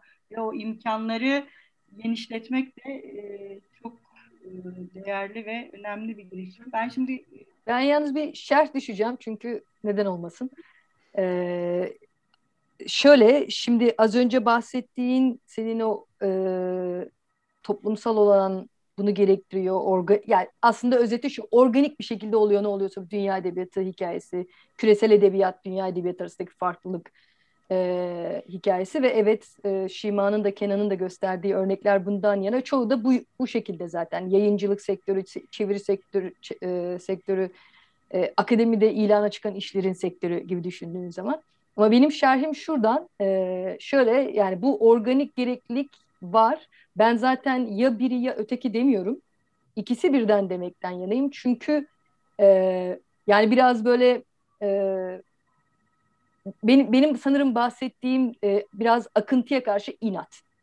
Çünkü birilerinin de akıntıya karşı inadı olmazsa bu sefer e, bu organik olanın dışındaki e, olasılıklara asla sıra gelmeyecektir. Çünkü e, mesela David Darmrosh gibi bir adamın özellikle antik çağın farklı kültürlerinden örnekler verdiğini düşünürsen eğer bu küresel e, edebiyat denen akıntıya kapılırsa ki hani bunu da şey diye düşünmek lazım. Ya bu kötü bir şey değil aslında ama yani bir tek bu olmamalı. O zaman e, gerçekten çok dev bir zenginliği e, geride bırakmış oluyorsunuz. E, ben de e, bu tür durumlar için hani e, kendim gibilerin hani o çok fazla e, atıf almayan makaleleri yazan insanlar olarak biz çok fazla dipnot almayan e, olmayan insanlar olarak biz e, ya akıntıya karşı ben bunu yapayım yani benim e, İngiltere'de Türk edebiyatı çalışmam da biraz bununla alakalıydı. Ya ben bunu yapayım bu malzeme burada dursun. Çünkü ben yaparken kullanabileceğim malzeme yoktu. E, ileride başka birisi yaptığı zaman da bu da burada bulunsun. Yani hani belki rafta tozlanacak ama bir gün birinin işine yarayacaktır elbette diyebilmenin de e, en az e, o şey kadar organik ihtiyaçlar kadar kadar önemli olduğunu düşünüyorum açıkçası. Birkaç şeyden söyleyeceğim ama sonra şimdi şeyleri alayım. Simla Ayşe Doğan Gün Merhaba, öncelikle tüm katılımcılara değerli paylaşımlarından dolayı çok teşekkür ediyorum. Kitabın Türkçe çevirisiyle ilgili bir düşünce veya plan var mı? Bunu öğrenmek istemiştim. İyi akşamlar dilerim diyor. Evet, Türkçesini için ne diyorsunuz? Türkçesi olmayan kitapla dünya edebiyatı olarak Türk edebiyatı yapmaya çalışıyorsunuz diyor. Simla çok güzel yerden bizi vurdu. Ee, yani şu anda bir planımız yok. Teklifleri açığız diyelim. Yani zaten aslında kitap e, daha önceden bir ara bir soru geldi ve sanırım kayboldu o soru. Ben onunla da bağlantılayarak cevap vermek istiyorum. Ee, yani Türkçesinde peşine biz, biz düşmeyelim bence artık. Çünkü e, kitabın varoluş nedeni e, zaten Türkiye Türk Edebiyatı'nı anlatmak değil aslında. E, yani kitabın bu kitabın derdi e, iyi bir e, akademik yayın evinden, e, prestijli bir akademik yayın evinden e, hani küresel bağlantılı olan bir akademik yayın evinden e, ya kardeşim Türk edebiyatının da dünyaya bir etkisi var diyen makaleler çıkartabilmek ve işte çünkü soru şu şekildeydi sanırım e, batıdakiler de konuşuyorlar mı hikayeyi diye. Onlar konuşmuyorlar. Konuşmadıkları için e, konuşacak malzeme olmadığı için biz o malzemeyi sağlamaya çalışıyoruz. Konuşun demeye çalışıyoruz. Çünkü yoksa zaten şeye dönecek. E, ya biz zaten konuşuyoruz sen, ben, bizim oğlan. Ee, bu durumda bizim olan Kenan oluyor galiba ama yani biz biz zaten alandan dertli olan insanlar olarak konuşuyoruz. Ee, biz istiyoruz ki asıl konuşması gerekenler de e, hani biz yapalım onlar kulaklarını tıkarlar tıkamazlar bize bu okunur okunmaz ya da ne bileyim e, ulaşması gereken e, teorisyenler ulaşır ulaşılmaz yani onu bilemiyorum. Ben mesela David Damroş'a ulaşacağını, ulaştığını biliyorum. Çünkü zaten e, hani orayla bağlantılı yapılmış bir çalışmanın ürünü. E, bu yüzden de şey, hani Türkçesi inşallah olur. Keşke olsun. E, evet, Çimen'in dediği gibi teklifleri açığız. Ama bence kitap zaten e, üzerinde düşeni yapıyor diye ya da yapacak diye um, ummak istiyorum ben. Evet, Ahmet Nuri'nin e, bir var. Merkez çevre ilişkisini çevre yönelimli okumak. Aslında bu paradigmayı karşı çıkarak, karşı çıkarak dahi olsa kendisine yeniden üretmiş olmaz mı? Kendisini yeniden üretmiş olmaz mı? Devam edeyim isterseniz. Devam ediyor soru. Merkez çevre ya da çevresel modernizm hatta Türk Edebiyatı'na dair çalışmalarda genelde bağlamdan yoksun ve keyfi olarak kullanılan modernizm kavramını da düşünürsek daha radikal bir tutumla bu kavramları doğrudan ele almadan ve çok da tartışmadan salt çekimlerden yola çıkarak yeni teori ve yaklaşımlar nasıl üretilebilir? Devam ediyor soru. Ee, bu merkez çevre tartışması bana edebiyatın kendisinden yola çıkarak tartışmak yerine örneğin ulusal alegorinin geçerliliği ya da indirgemeciliğini tartışmaktan sanki asıl tartışmaya gelememek gibi geliyor. Bu konuda neler düşünüyorsunuz? Sanırım herkese soruyor bu soruyu. Biraz daha devam ediyor soru ama isterseniz bunları cevaplayalım. Sonra ben cevaplamadan devam. önce bir not düşmek istiyorum. Çünkü soruyu gördüm. Uzunca bir Hı. soru ve okudum. Ee, yani şöyle bir yanlış anlaşılmayı düzeltmek lazım galiba. Biz argümanımızı e, aslında teknik olarak çevre ve merkez şeyi üzerinden kurmuyoruz. E, kitapta öyle bir şey e, öyle bir öyle bir şey yapmak gibi derdi yok. E, konunun oraya gelmiş olmasının nedeni e, bahsettiğimiz teorisyenlerin ve teorilerin bu paradigma üzerinden kurdukları ve bizim eleştirimizi de onlara getirdiğimiz için e, bu paradigmalara cevap vermek zorunluluğundan dolayı. Yoksa aslında tabi bu böyle bir şey bu kitap da yapamaz maalesef ama e, kitabın kendisinde şöyle bir not e, şöyle bir not geçiyor zaten. Yani bu çevre ve e, merkez paradigmasının kendi sorumluluğu zaten tartışılan tartışması gereken önemli bir konu. Yani bunu şimdilik bir kenara bırakırsak bu kitabın yapmaya çalıştığı şeyler bağlamında gibi giden bir şeyden bahsediyoruz. O yüzden e, anlattığım, anlatmaya çalıştığım şeyler içerisinden böyle bir izlenim oluşmuş e, olabilir. Olma, zaten çok doğal. Ama e, bizim derdimiz bu paradigmacının içinden cevap vermek değil. E, sadece teorilere e, cevap verirken buna değinmek zorunda kalmış olmamız. Evet, devam ediyor Ahmet Bey, onu da okuyayım. Dil ve çeviri meselesinde yazar ve piyasa dışında akademisyenlerin farklı dilleri bilmesi, ve dünya edebiyatı ilişkisini nasıl değerlendiriyorsunuz?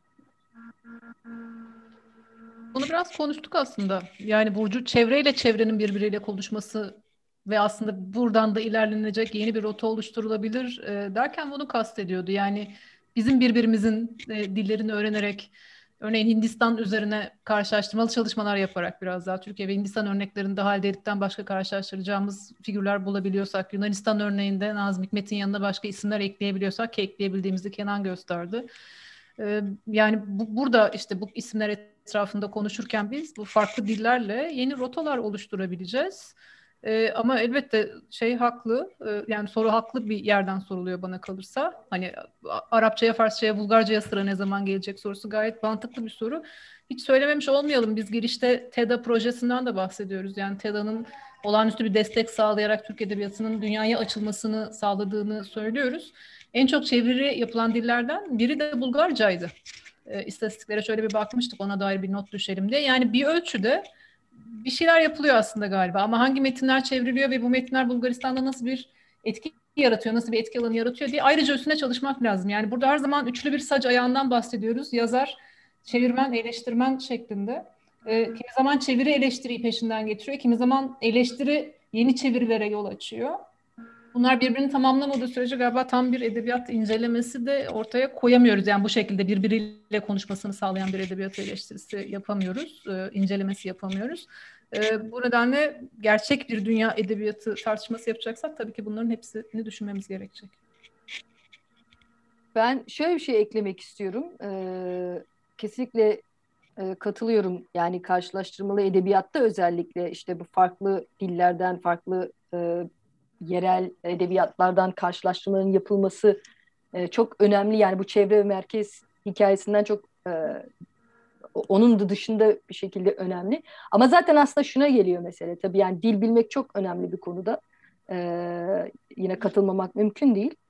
Ama mesela yapılmadığını nereden biliyoruz da diyebiliriz. Yani ben mesela e, benim yazdığım bir çalışmaya verilen bir referanstan e, bir Bulgar ve Türk edebiyatı karşılaştırmasının e, Bulgarca yapıldığını biliyorum. Okuyamıyorum o ayrı.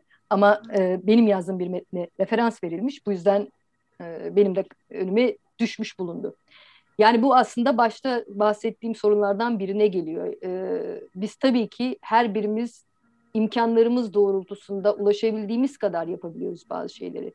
Yani mesela e, işte ben bu işi İngilizce, Türkçe ve Almanca üzerinden yapıyorsam e, işte neden İspanyolca üzerinden yapmıyorsun diye bana sormak çok anlamlı olmamakla beraber e, işte biri benim de e, işte farklı dillerden e, karşılaştırma çalışmalar yapan insanlarla bir araya gelip e, işte bunu biz siz bu şekilde yapıyorsunuz gelin birlikte yapalım. Bunu, buradan başka bir şey çıkartalım. Zaten o bahsettiğim işbirlikçilik, o bahsettiğim dayanışma böyle bir şeydi. Yani herkesin her şeyi yapamayacağı, herkesin her dili konuşamayacağı e, ve e, birlikte çalışmaların yapılması ne kadar önemli olduğuyla alakalıydı ve bizim biz kitabımızda en azından bunu elimizden geldik kadar yapmaya çalıştık. Çünkü mesela bu kitapta Nazım Hikmet'in e, Arap Yarımadası'ndaki etkileri de var. E, çok sevgili hocamız Mehmet Hakkı Suçin e, yazdı metni. E, hatta çevirisinde ben yardımcı oldum metnin İngilizce çevirisinde. E, bu tarz mesela dayanışmalar ve işbirlikleri sayesinde bir şeyler yapmaya çalışıyoruz. E, onun dışında mesela Osmanlı Edebiyatı içerisindeki o çok e, dillilik üzerine e, bir iki tane çalışma var e, kitabımızda. Yani işte Ermenice, e, e, Rumca gibi e, yazılı edebiyatlara referanslarla. E, bu alanda çalışan e, tanıdığımız bildiğimiz akademisyen arkadaşlarımız, meslektaşlarımız var. Yani yapılmıyor değil. Ama işte zaten e, o işte çözümü olmayan ana sorunsallardan biri bu galiba. Yani e, her birimiz takatimiz yettikçe, yettiğince parça parça bir şeyler yapıp bir şeyleri bir araya getirmeye çalışıyoruz. Yani ben en azından Çimen'le benim için diyebilirim ki biz bunun için hep uğraştık ve bu kitapta bunlardan biri. E, yani zor bir iş.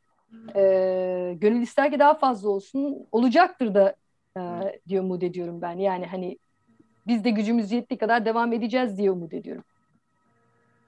Evet, ben kendi adıma e, Atlas of the European Novel'ı ilk okuduğumdan bir yere, bu yana yaklaşık 15 yıldır bu hayali kuruyorum kendim. o hayalle umarım yaşamayı pratiğe de e, geçiririz herhalde bütün bunları diye e, düşünüyorum. Ben de şöyle bir tecrübemi paylaşayım madem akademik tecrübelerden bahsediyoruz. Orhan Pamuk'la ilgili Moretti'nin yaptığı çalışmanın benzer bir datasını oluşturup bunun dünya edebiyatında akademi dünya edebiyatında yazar karizması nasıl oluşur diye bir sunum yapmıştım Almanya'da ve orada bana getirilen eleştiri şu olmuştu. Ee, bütün bu sayılarla, rakamlarla, işte edebiyat laboratuvarlarla uğraşmak aslında başta Amerika olmak üzere sosyal bilimlerin çok ciddi bir krizde olduğu ve bu kriz sonucu bu distant reading ve benzeri çalışmaların ortaya çıktığı felsefe ve yorumdan e, uzaklaşarak kitapları hiç okumadan yorumlar yapmanın belirli bir kolaycılığı ve aslında bunun da bütün e, dünyayı ve dünya edebiyatını standarda indirgeyecek bir tehlikeyi de içinde barındırdığı şeklinde bir eleştiriyle karşılaşmıştım. E, hem bu sosyal bilimler. Şimdi buna ne diyorsunuz? Hepimiz akademisyeniz. Sosyal bilimler gerçekten bir krizde mi? Dünya edebiyatı bir kriz sonucu mu ortaya çıktı? Ee, bu dünya edebiyatı çalışmalarının e, edebiyatın teoriden laboratuvarlara taşınmasının bir krizle bağlantısı var mı? Gerçekten ben kendim çok düşündüm mesela sonrasında bununla ilgili. Gerçekten o çünkü her metnin e, yakın okumayla kendisinin e, verdiği birçok şeyi e, laboratuvarlar gerçekten standartize etme tehlikesini barındırır mı? E, bunları bütün dünya edebiyatları bağlamında bir araya getirdiğimizde e, evet tabii ki bu da çok güzel bir hayal. Ben de bu hayali kuruyorum sizler gibi. E, ne, ne diyorsunuz yani? Siz bunun üzerine hiç düşündünüz mü mesela? Dünya edebiyatı üzerine çalışırken, yazarken acaba sosyal bilimlerde disiplin olarak ne oluyor? Edebiyat teorisi neden böyle bir şeye ihtiyaç duyuyor? Neden edebiyat kendisini bu şekilde konumlandırmak ve açıklamak zorunda hissediyor? Bu bir, bir şey demek yani gerçekten bir taraftan da.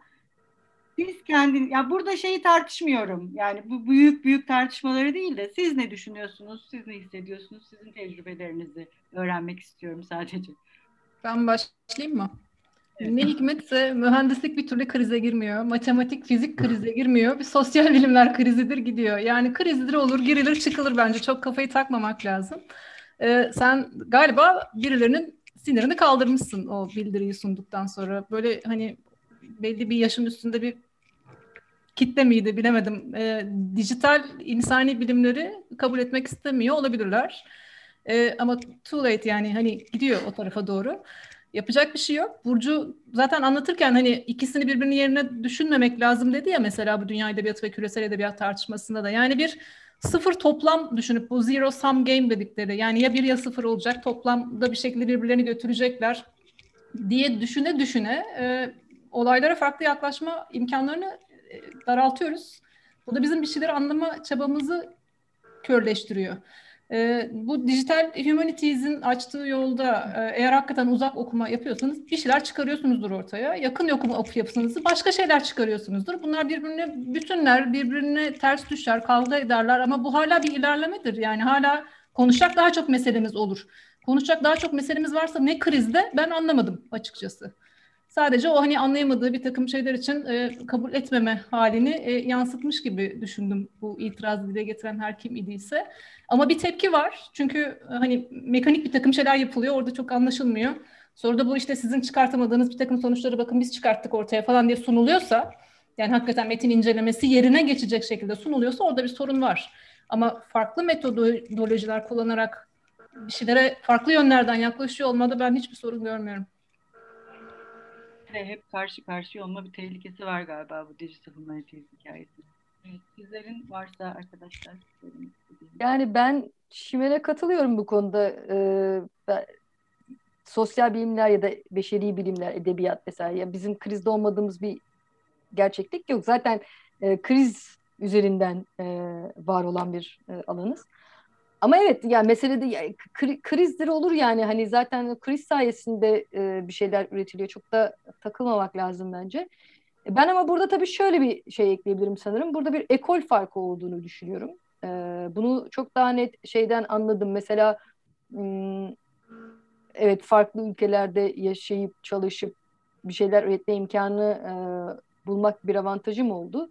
Ve bunu özellikle işte İngiltere'den Türkiye'ye geldiğimde, işte Türkiye'den Almanya'ya gittiğimde farklı meslektaşlarımla farklı çalışmalar yapmaya çalıştığımda e, bu ekol farkının özellikle bu tarz yaklaşım tartışmalarında e, tatsız boyutlara ulaştığını gördüm. Yani hani e, mesela bu konuda ben işte Anglo ekolden hatta daha e, net İngiliz ekolden geldiğim için e, yani bizim edebiyat ve beşeri bilimlere yaklaşımımız e, birçok e, daha önceki birçok teoriyi çoktan e, çitleyip kenara bırakmış ve her seferinde yeni bir şeyle yeniden e, yoluna devam etmiş bir alan olduğu için mesela e, işte yapısalcı yaklaşımlara biz ne zaman görsek böyle bir ya hala yapılıyor mu bu? E, var mı hala bunlardan kaldı mı dediğimiz durum oluyor. Ama işte mesela Almanya'da benim gördüğüm çok güçlü bir yapısal akım olduğu gibi ve, ve böyle bu tarz çatışmaların kaçınılmaz olduğu. Ee, ama mesele yine işte yani bu konuda Çimen'e katılıyorum. Mesele zaten e, tartışmaların varlığı ya da yokluğundan çok tartışmalarla ne yaptığınızla alakalı. Yani iş tabii ki e, kafa tokuşturmaya geliyorsa oradan bir şey çıkmaz. Ama yani birileri bir şeye başka bir şekilde, ötekileri başka şekilde bakıyorsa e, ve siz buradan başka bir zenginlik çıkartmayı becerebiliyorsanız akademisyen olarak beceremiyorsanız zaten akademisyenlik konusunda da sorularınız olmalı diye düşünüyorum ben ama e, yani çıkartmanız gerekir diye düşünüyorum ama bu tabii ki her zaman böyle olmuyor. Yani digital humanities örneğini verdi Çimen. Ben de benzer bir şeyi tabii ki tabii ki um, medical humanities'den yani kendi alanımdan verebilirim. e, ne diye çevir, çevirdiler onu Türkçe'ye? Tıbbi insani bilimler. Ben onu e, sevgili Fatih Artvinli'den e, apartarak tıp dili ve edebiyatı olarak çevirmeyi tercih ediyorum.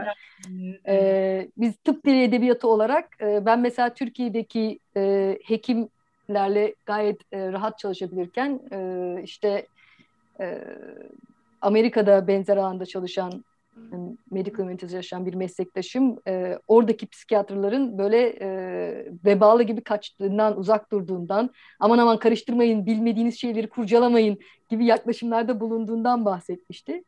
E, yani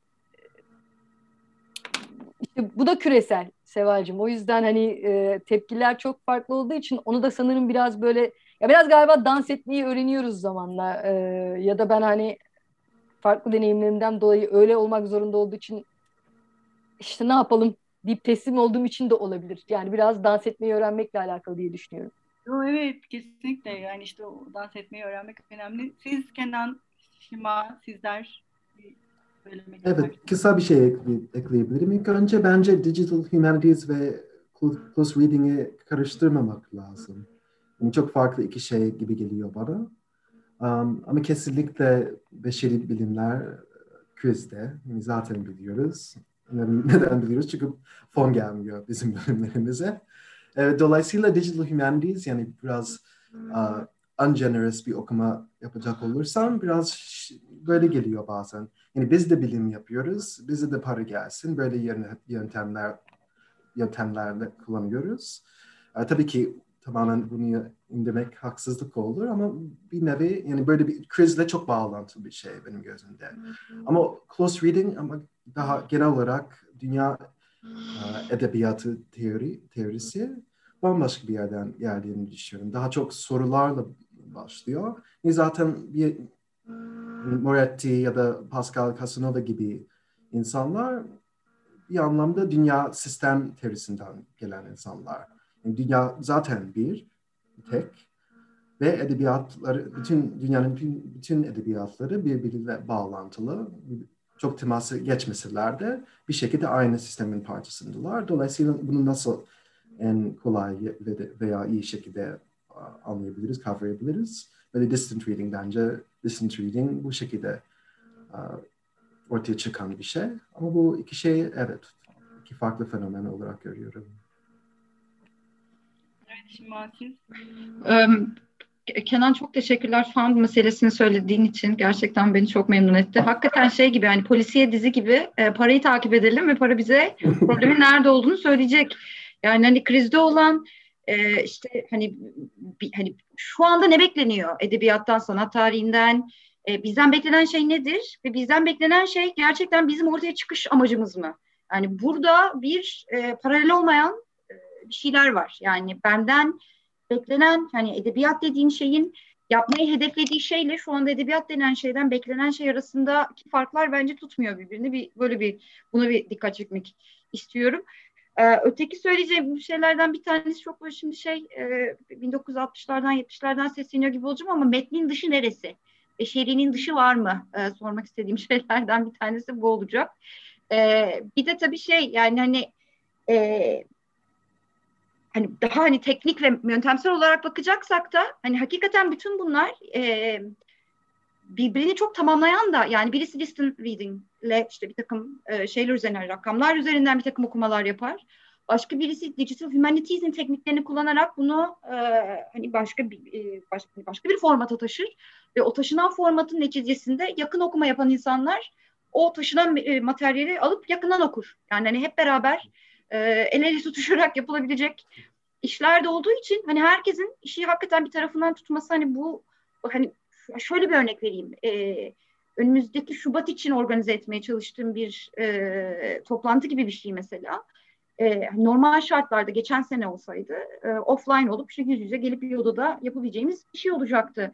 Ama hani şu an şunu fark ediyorum ki hani ben şu anda Amerika'daki işte İngiltere'deki ne bileyim Hindistan'daki falan hocaları rahatlıkla ça- çağırabileceğim. Yani hani dolayısıyla hani bana bu imkanı sunan metotlar gelsin lütfen gibi diye düşünüyorum. Bir tek bunu eklemek istedim ben de. Evet, dijital olmadan olmuyor diye zaten artık bu pandemi bize hem bunu göstermiş oldu. Dijitalsiz bir şey mümkün değil bu bir.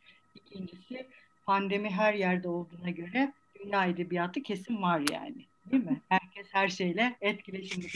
Her yere bulaşıyorsa bu kelimelerin de bulaşmadığını söylemek biraz artık absürtlüğe e, kaçmaya başladı.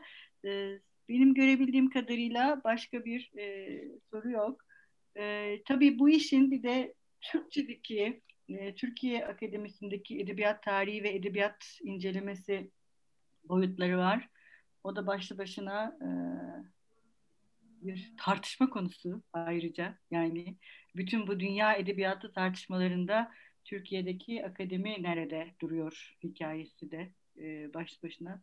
Bir, herhalde bizler de kendimize bir bakıp dayanışma, e, yeni sorular sorma ve sorunsallaştırma hikayesinde yol kat edeceğizdir bu tür çalışmalarla diye düşünüyorum. Ümit ediyorum, ümit etmek istiyorum. Sizlere çok teşekkürler. Çok güzel, çok verimli, çok e, ufuk açıcı tartışmalar bunlar. Ayrıca e, bütün bir dünya edebiyatı e, diye konuştuğumuz bu aktörler kadar bütün bu e, dünya edebiyatı eleştirisi diyelim. Bunun içine Türkçeyi dahil etme çabanız, girişimleriniz çok kıymetli, çok değerli.